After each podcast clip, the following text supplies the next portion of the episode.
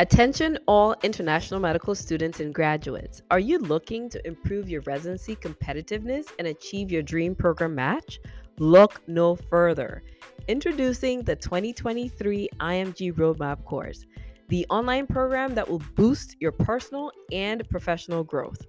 This comprehensive course offers life cohort based coaching from a seasoned expert, me, along with personalized feedback, templates, and even demos. You'll leave with a solid understanding of your personalized IMG journey and the skills you need to enhance it. You'll ditch the overwhelm, and the best part, you can learn at your own pace from anywhere in the world.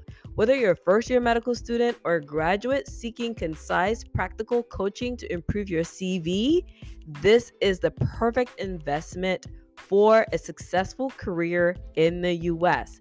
The IMG roadmap is here. Be the first to know when the doors open in April of 2023. Sign up right now at drninaloom.com forward slash waitlist. Again, that's drninaloom.com forward slash waitlist.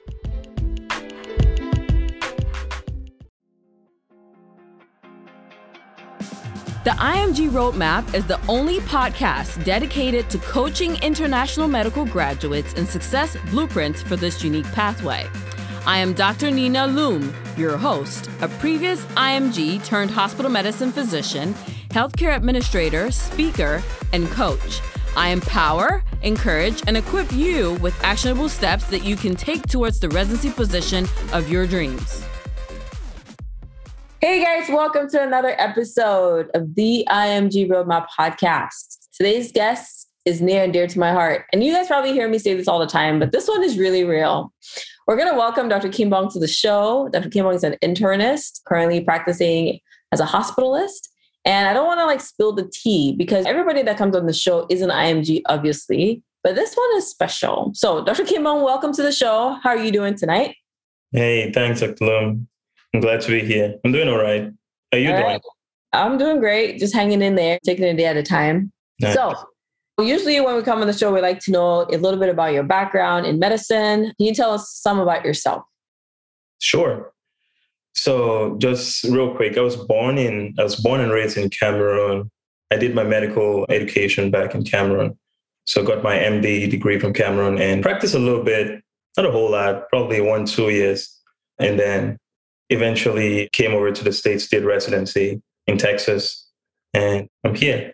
Awesome. So, what year did you finish medical school in Cameroon? I finished medical school in Cameroon in 2014. Okay. And yeah. how many years did you practice there for and in what capacity? So, in Cameroon, when you finish with your MD degree, you're pretty much, I'll call it a general physician. So I practiced like a general physician for two years. Yeah. Awesome. And did you already know at that point that you wanted to start working towards the USMLE? Or at what point, what was the trigger for you that made you think like, hey, I should take the USMLE? Or what was your planning around that? So while in med school, I mean, there's a couple of seniors who were ahead of me. Every time I talk to them, they always mention the USMLE I mean, I just took a, a natural liking to it. But when I was in the sixth and seventh year, I think, there's a couple of guys who were actively preparing for the USMLE and they were really close to me. So I used to talk with them, just like actually monitor their journey. And when they were successful, and you know, this is something cool, this is something which is definitely doable. And so when I finished medical school, that's when I I kind of picked up material and started preparing. Right. Yeah. So it sounds like you had mentors in your educational process that had kind of given a glimpse of what was possible. And so it was easy for you to sort of pick up from where they left, so to speak. Oh, yeah. Oh, yeah. yeah. So where did you go to medical school? What was the name of the school? I went to CUSE, that's the old name. Right now it's Faculty of Medical, Faculty of Medicine and Biomedical Sciences, University of Yaoundé one. But it goes popularly by CUSE. Right. So yeah. for for those who don't know, uh, if you're listening to the podcast, I'm also from Cameroon, and this is that's the first medical school in Cameroon in general. But then also, it is the oldest and the most reputable medical college we've had for as long as I can remember. So it's actually one of those schools. I have a funny story. I did take the exam for CUSE. Oh my. And I'm still offended that I did not get acceptance into CUSE, but that's a whole other story for another day. Hey, yeah. it, oh, it, worked out. It worked out. It yeah, worked it did. You probably heard me say this story. Have I said ever yeah. told you this before? Oh yeah, yeah. You did tell me. You did tell Many me. Many times probably because it's still a sore spot. It's those yeah. kind of things that cause trauma for people. Hey, so, everything happens for a reason. Everything happens for a reason. So no, absolutely, absolutely. In many ways, I do agree with that, and we'll segue into that because I feel like even how we met was very much serendipitous in that in that light. So let's talk about USMLE preparation. Did you start preparing for USMLE back home in Cameroon, or did you start after leaving the country? I actually prepared for step one in Cameroon because I wrote step one in Africa. I wrote it in Accra in Ghana. Oh wow, I didn't know that. Okay. Yeah, I prepared for step one after I graduated from med school in 2014. I started preparing I want to say sometime around maybe January, February of uh, 2015. And I took it um, in September of 2015. So a couple of months. So all of the preparation, all of that was done back home. Yeah. Oh, wow. So I didn't realize that you did step one in Ghana. Like this is new information to me. And I feel like I've known you for several years now. so, so this is something that is commonplace, right? Like yeah. for Cameroonian doctors or even West African doctors that are interested in taking the USMLE to go to another country to take it. Because I believe right now we don't have a prometric center in Cameroon.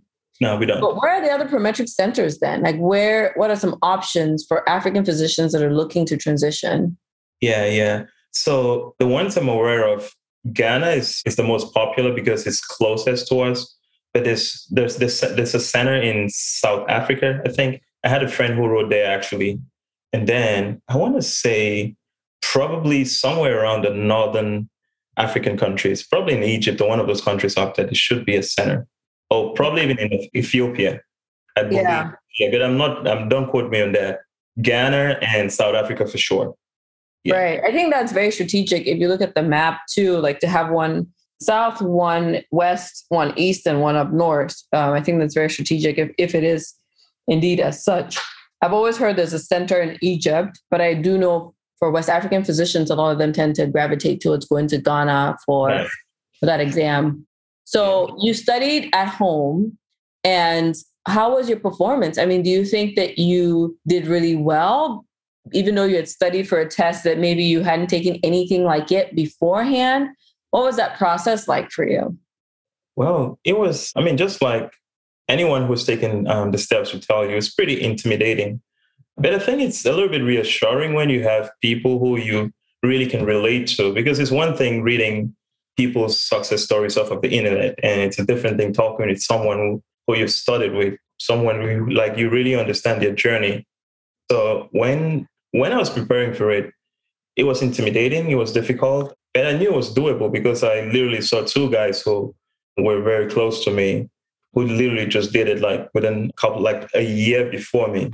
So I knew, oh, it's something which is totally very doable. So even yeah. when it's tough, even when the preparation was getting very tough, and you're like, all right, you just probably need to stick to it. And uh, at the end of the day, at the, at the, at the end of the day, you make it. My performance was was pretty good actually. Anyway, for the time, that one I think I did pretty okay. I, I had a 240, and uh, back then that was that was pretty big. I don't know what's big these days, but I guess 240 is still going to be big even in 2022. Right, absolutely. So obviously, step one has moved into more of a pass fail format as far as oh. like the USMLEs, but step two still has a numerical score. And for many people, I still believe step two will become a new standard.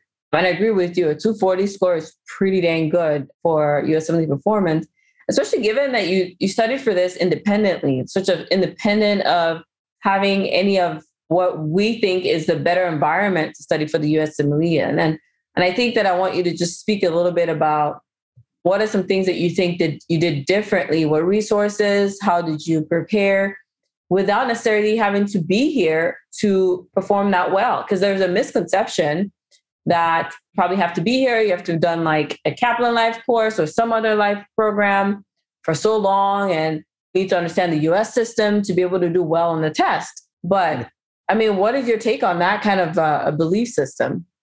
Well, I mean, clearly, I didn't study. I didn't study the. I didn't take the steps, so I didn't study here in the U.S. So I don't really know what it entails to study here. But one of the things which was very helpful during my journey was a study partner.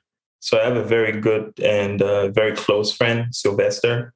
We did pretty much the entire process together, and I think it goes a really long way because it's one of those things which there are days which you just feel like giving up and stuff. But when you have someone, someone you're working with, when you're down, he uplifts you and vice versa. So that was really helpful. Yeah, no, I agree. I agree 100%. Community makes a big difference. And you mentioned it even before that even having people that you could look up to that were in your school that had completed the process and actually came out with good reports, you can look at them and say, the way I talk to myself is usually like, this person doesn't have 10 heads, right? Like if they can do it, I can do it as well. So yeah. that's usually my consolation, but it's also one of the reasons that gives me hope and it helps me work hard because it's one thing to look at or have the support of a community or study partner, but then you're not mirroring what they're doing or you're not as effective or efficient in what you're doing because then the other person goes ahead and leaves you behind. So it's not always like study partner is just going to change the game. For those listening, it's also about hey, when you work with people and you study with people, are you learning from them? Are you both being competitive in a good way, like helping each other grow and move forward? Are you gaining anything from from that relationship, whether it's a men- mentor mentee relationship or yeah. been a colleague or a senior at school or somebody that's going through the process with you just by virtue of being at the same level of education?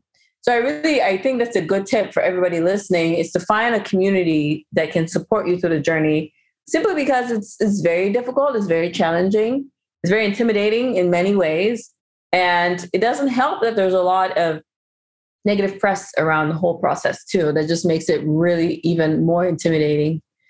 So let's talk a little bit, let's pivot now into we now know that you did all this work from afar and then transition to the US what was your application cycle like? Do you remember like how much you put into it? How much how many programs you applied? What are some things that you did maybe that you think was beneficial for your application? Yeah that's a good question.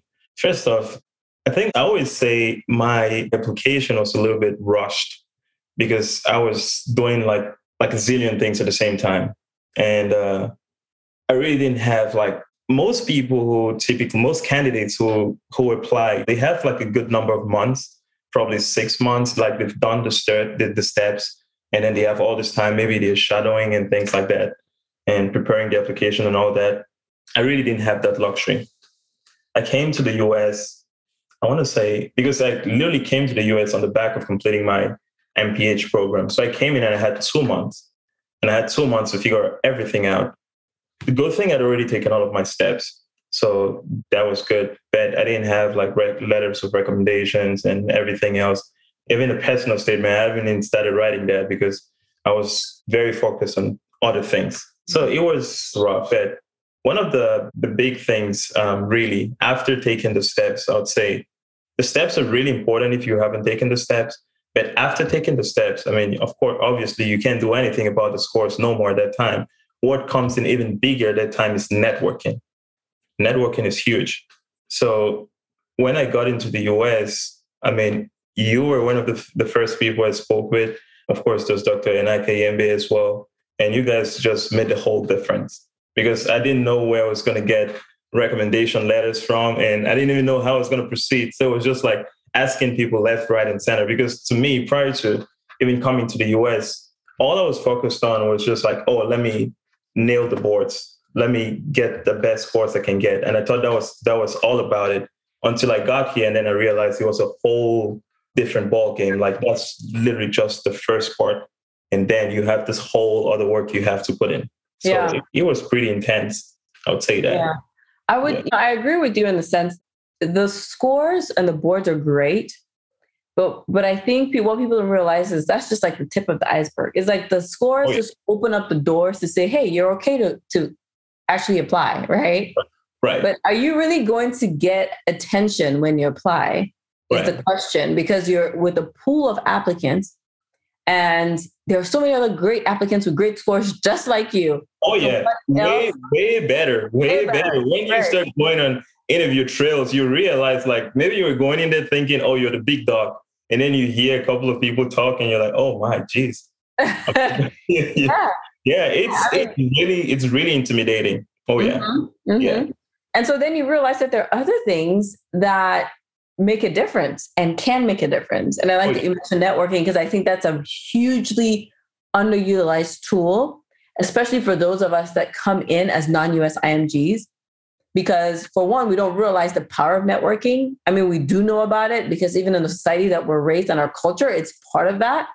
But we oh, don't realize that it has the same weight if not more because oh. career in the us is just like any other career and networking is still the number one way that people get leads people get jobs people get opportunities contracts and whatnot and it's not different in medicine. But for some reason whether it's cultural shyness or just lack of knowledge, we're unlikely to realize the power of that and to really prioritize that so we can put our faith forward and move forward. And we think, oh, you know, yeah, I'm going to have a great score and that's going to like change the game. When indeed, yes, it will change the game, but you that's just like your attention grabber. It's a thing on paper that says, oh, well, this person can apply into a program. But then right, what right. else do they bring to the table? Yeah. Yeah. I would say one other thing too is as far as just like exposure, I think when it comes to networking, the people who are coming to the US for the very first time are kind of overwhelmed by everything. It's a mm-hmm. huge cultural shock. Like everything is new. There's a lot of things which you're not used to. So it helps if you've been in some other, if you've lived abroad before, it makes, it goes a long way to help. So that's that's one of the things. So I totally understand people coming in you know they have good scores and they just not they're just not sure how to go about networking and I can easily see that. But prior to me coming here, I lived in Europe. That's where I did my master's in public health. So it's kind of a similar setting. It's very different in, a lot of ways, but it there's there's a lot of similarities too. Right. Yeah. I think the concept of networking is universal. But I think when it comes to medicine, sometimes we don't realize that it has the same power or the same influence, just like it does in the business world. Yeah. And so we just neglect that and I think also is by the virtue of medicine. Medicine is a profession that attracts people who are typically book smart. And so, you know, we deserve, we think we deserve things based on merit. And if I do well on my boards, it should equate to I get a position.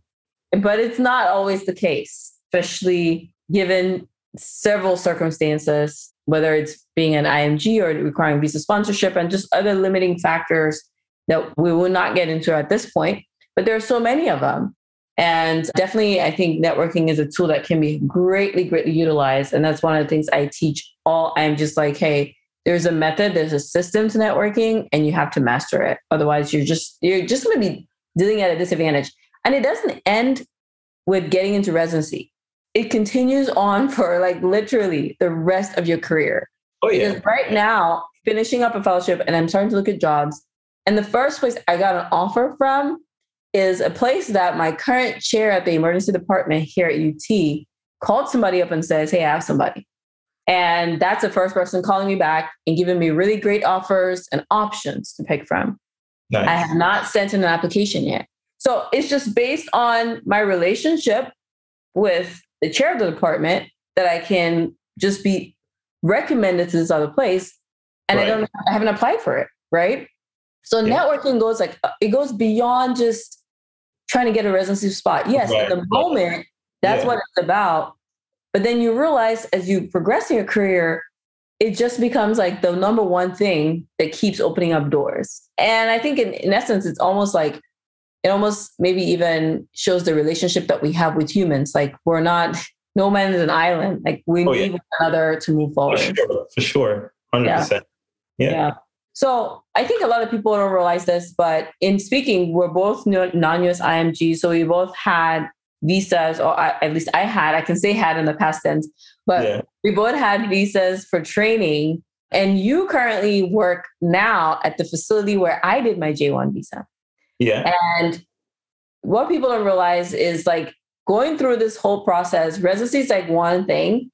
And I oh, think yeah. it's the most difficult thing. And it's probably the thing that I think matters the most because even the J1 work to me is not, I mean, it's a piece of cake, if you ask me, right? Oh yeah, oh yeah. It's a piece of cake. Um, training, training, is hard. Working is yeah. easy because you're already yeah. trained. Yeah, exactly, exactly. So training is exactly. I like that. Training is hard. Working is easy.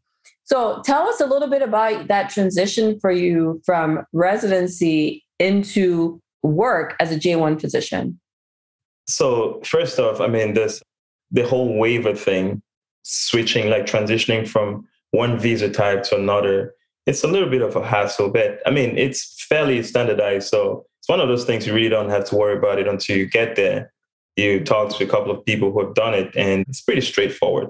I mean, most of those things are done by your attorneys your attorneys anyway. So it's not like you're really doing anything much. You know, so what would you tell somebody that's freaking out about that? Because I get a lot of emails from applicants that are they haven't even started residency yet, or they know they'll need a J1 and they're already freaking out about it. Yesterday, case in point, I had someone in my DMs on Instagram asking me if they took a J1 position, mm-hmm. if they mm-hmm. were going to get the same compensation as a non J1 person or like someone in the same job, or if J1s are compensated lower because they're J1s.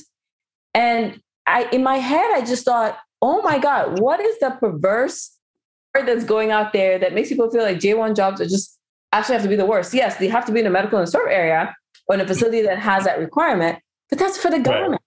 But once it comes to your compensation and the work that you do, it's not any different from no absolutely no difference. I mean, the contracts, the contracts we have, there's a lot of U.S. citizens working where I work right now, so it's not like I have different contract from what they have. Yeah. No, the yeah. process. I'd say the J1 waiver thing. This really true when you're job hunting. It's a little bit tricky, but there's a couple of things which you have to take into consideration, like knowing where to look for jobs and knowing what states to prioritize over others and stuff like that. But those are things which are very easy to tell. Once you get there, you will know what to do. So there's really, I'd say, there's really no need to stress a whole lot about it. There's a lot of jobs, that's for sure, in different places. So if you probably say you want to be in the West Coast versus the East Coast or in the Midwest, there's always a lot of opportunities. So there's really nothing to stress about. I, I agree 100%. But I think it's just sometimes, and maybe I'm being a little bit ruthless about this topic because it's been many years since I felt that anxiety. And so I'm a little bit far removed from it. But I can remember looking for jobs, but I don't know. I felt like there were so many jobs. I had more interviews than I could attend, if that makes any sense. Well, so when it came to time for looking at jobs, yeah. But then again, it was a couple years ago. Like not dating myself. Moving back then. Yeah, it was 20. It's a little bit. It's a little bit. It's a little bit different, but still, there's there's a lot of jobs. Yeah.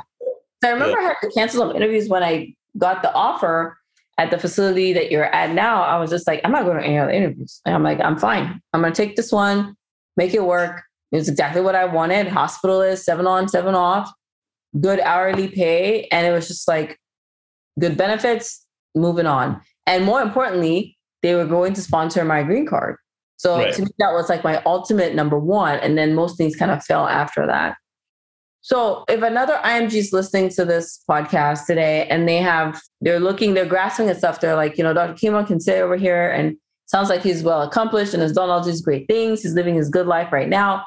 What's in it for me? Right. So yeah. they're asking, what are some pearls that they can take home with them today based on what you have experienced and the process that you've been through so far? Yeah. All right. So I'd say this: if you're thinking about starting um, like the whole process like from scratch, you haven't taken your boards. So I'd say go for those boards, like attack them like your life depended on it. So go for the the go get the the best scores you can potentially get. Once you're done with that, you forget about that. Now it's on to networking. You network like I mean your your success depended all on networking. And uh, if you can do just those two, I think you'll be fine. Most people, you'll be fine. You'll be fine because if you get good scores and you know how to network very well, you definitely get a bunch of interviews. And now, when you have those interviews, that's a whole different conversation. You need to prepare well for your interviews. And uh, I mean, you get three, four, five interviews. I don't see why you shouldn't match. Absolutely. I agree. I think you don't need a whole lot really to match because once, in our opinion, if you do well on one or two interviews, you can definitely still secure yourself a match because it all depends on how you interview. And then there's so many other factors too, because once you get to interview stage, I mean, they they like what they see on paper. You just have to convince them that you're the one for the job. And so I definitely agree with that. And what other tips do you have for people who are worried about training on a J1 visa or have reservations about it? And that's something that's maybe holding them back. It's like they're thinking, well, I have to do an underserved requirement. As somebody that's actively doing that, what are your thoughts so far? I'd say it's not as bad as a lot of people make it sound. Because honestly, I mean, the US is the US. Irrespective of where you work, you can do pretty much anything you want. This is my week off. If I wanted to go to the beach in Miami right now, I could do it. There's really nothing holding me back. You see what I'm saying? So you have that, the fact that, and your work schedule is really good. You're working seven days straight and then you're off seven days. So if you're off for seven days, even if you worked in where, say, Montana or Wyoming, you can always get out of there when you're off and go catch fun or do whatever it's really important to you. So it's really not a big deal. It's really not as bad as people make it sound. Yeah, I, I, agree. I, I think it's it's just not as bad as people make it sound. And the fear is actually more crippling than the work itself. And that's unfortunate because there's just tons of opportunity out here waiting to be tapped. And what people actually don't realize is the short term benefit of a J1 job. So, yeah, there are some repercussions with it. Maybe if you have to go to a distant area, but you have access. This is America. You have access to airports, you have access to fly anywhere you want to go. You have, and potentially you have the finances to do it with a lot more ease than the person whose cost of living is astronomically high because they live in the middle of Manhattan, right? Right. So, you, you know, your dollar can go a whole lot longer and it can do a whole lot more for you than maybe the person who's overhead is way more than what they bring home. So I think there's just some some subtle advantages that it takes a person that's actually thinking through things rationally, as yeah. opposed to someone that's just feeding off of the the fear mongering or internet trolls or, or whatnot. Yeah.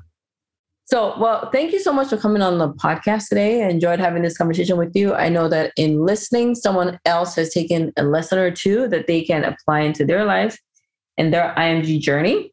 We wish you the very best. Do you have any like future plans that you want to share with us? Like, what are you looking at career wise? Any moves coming up?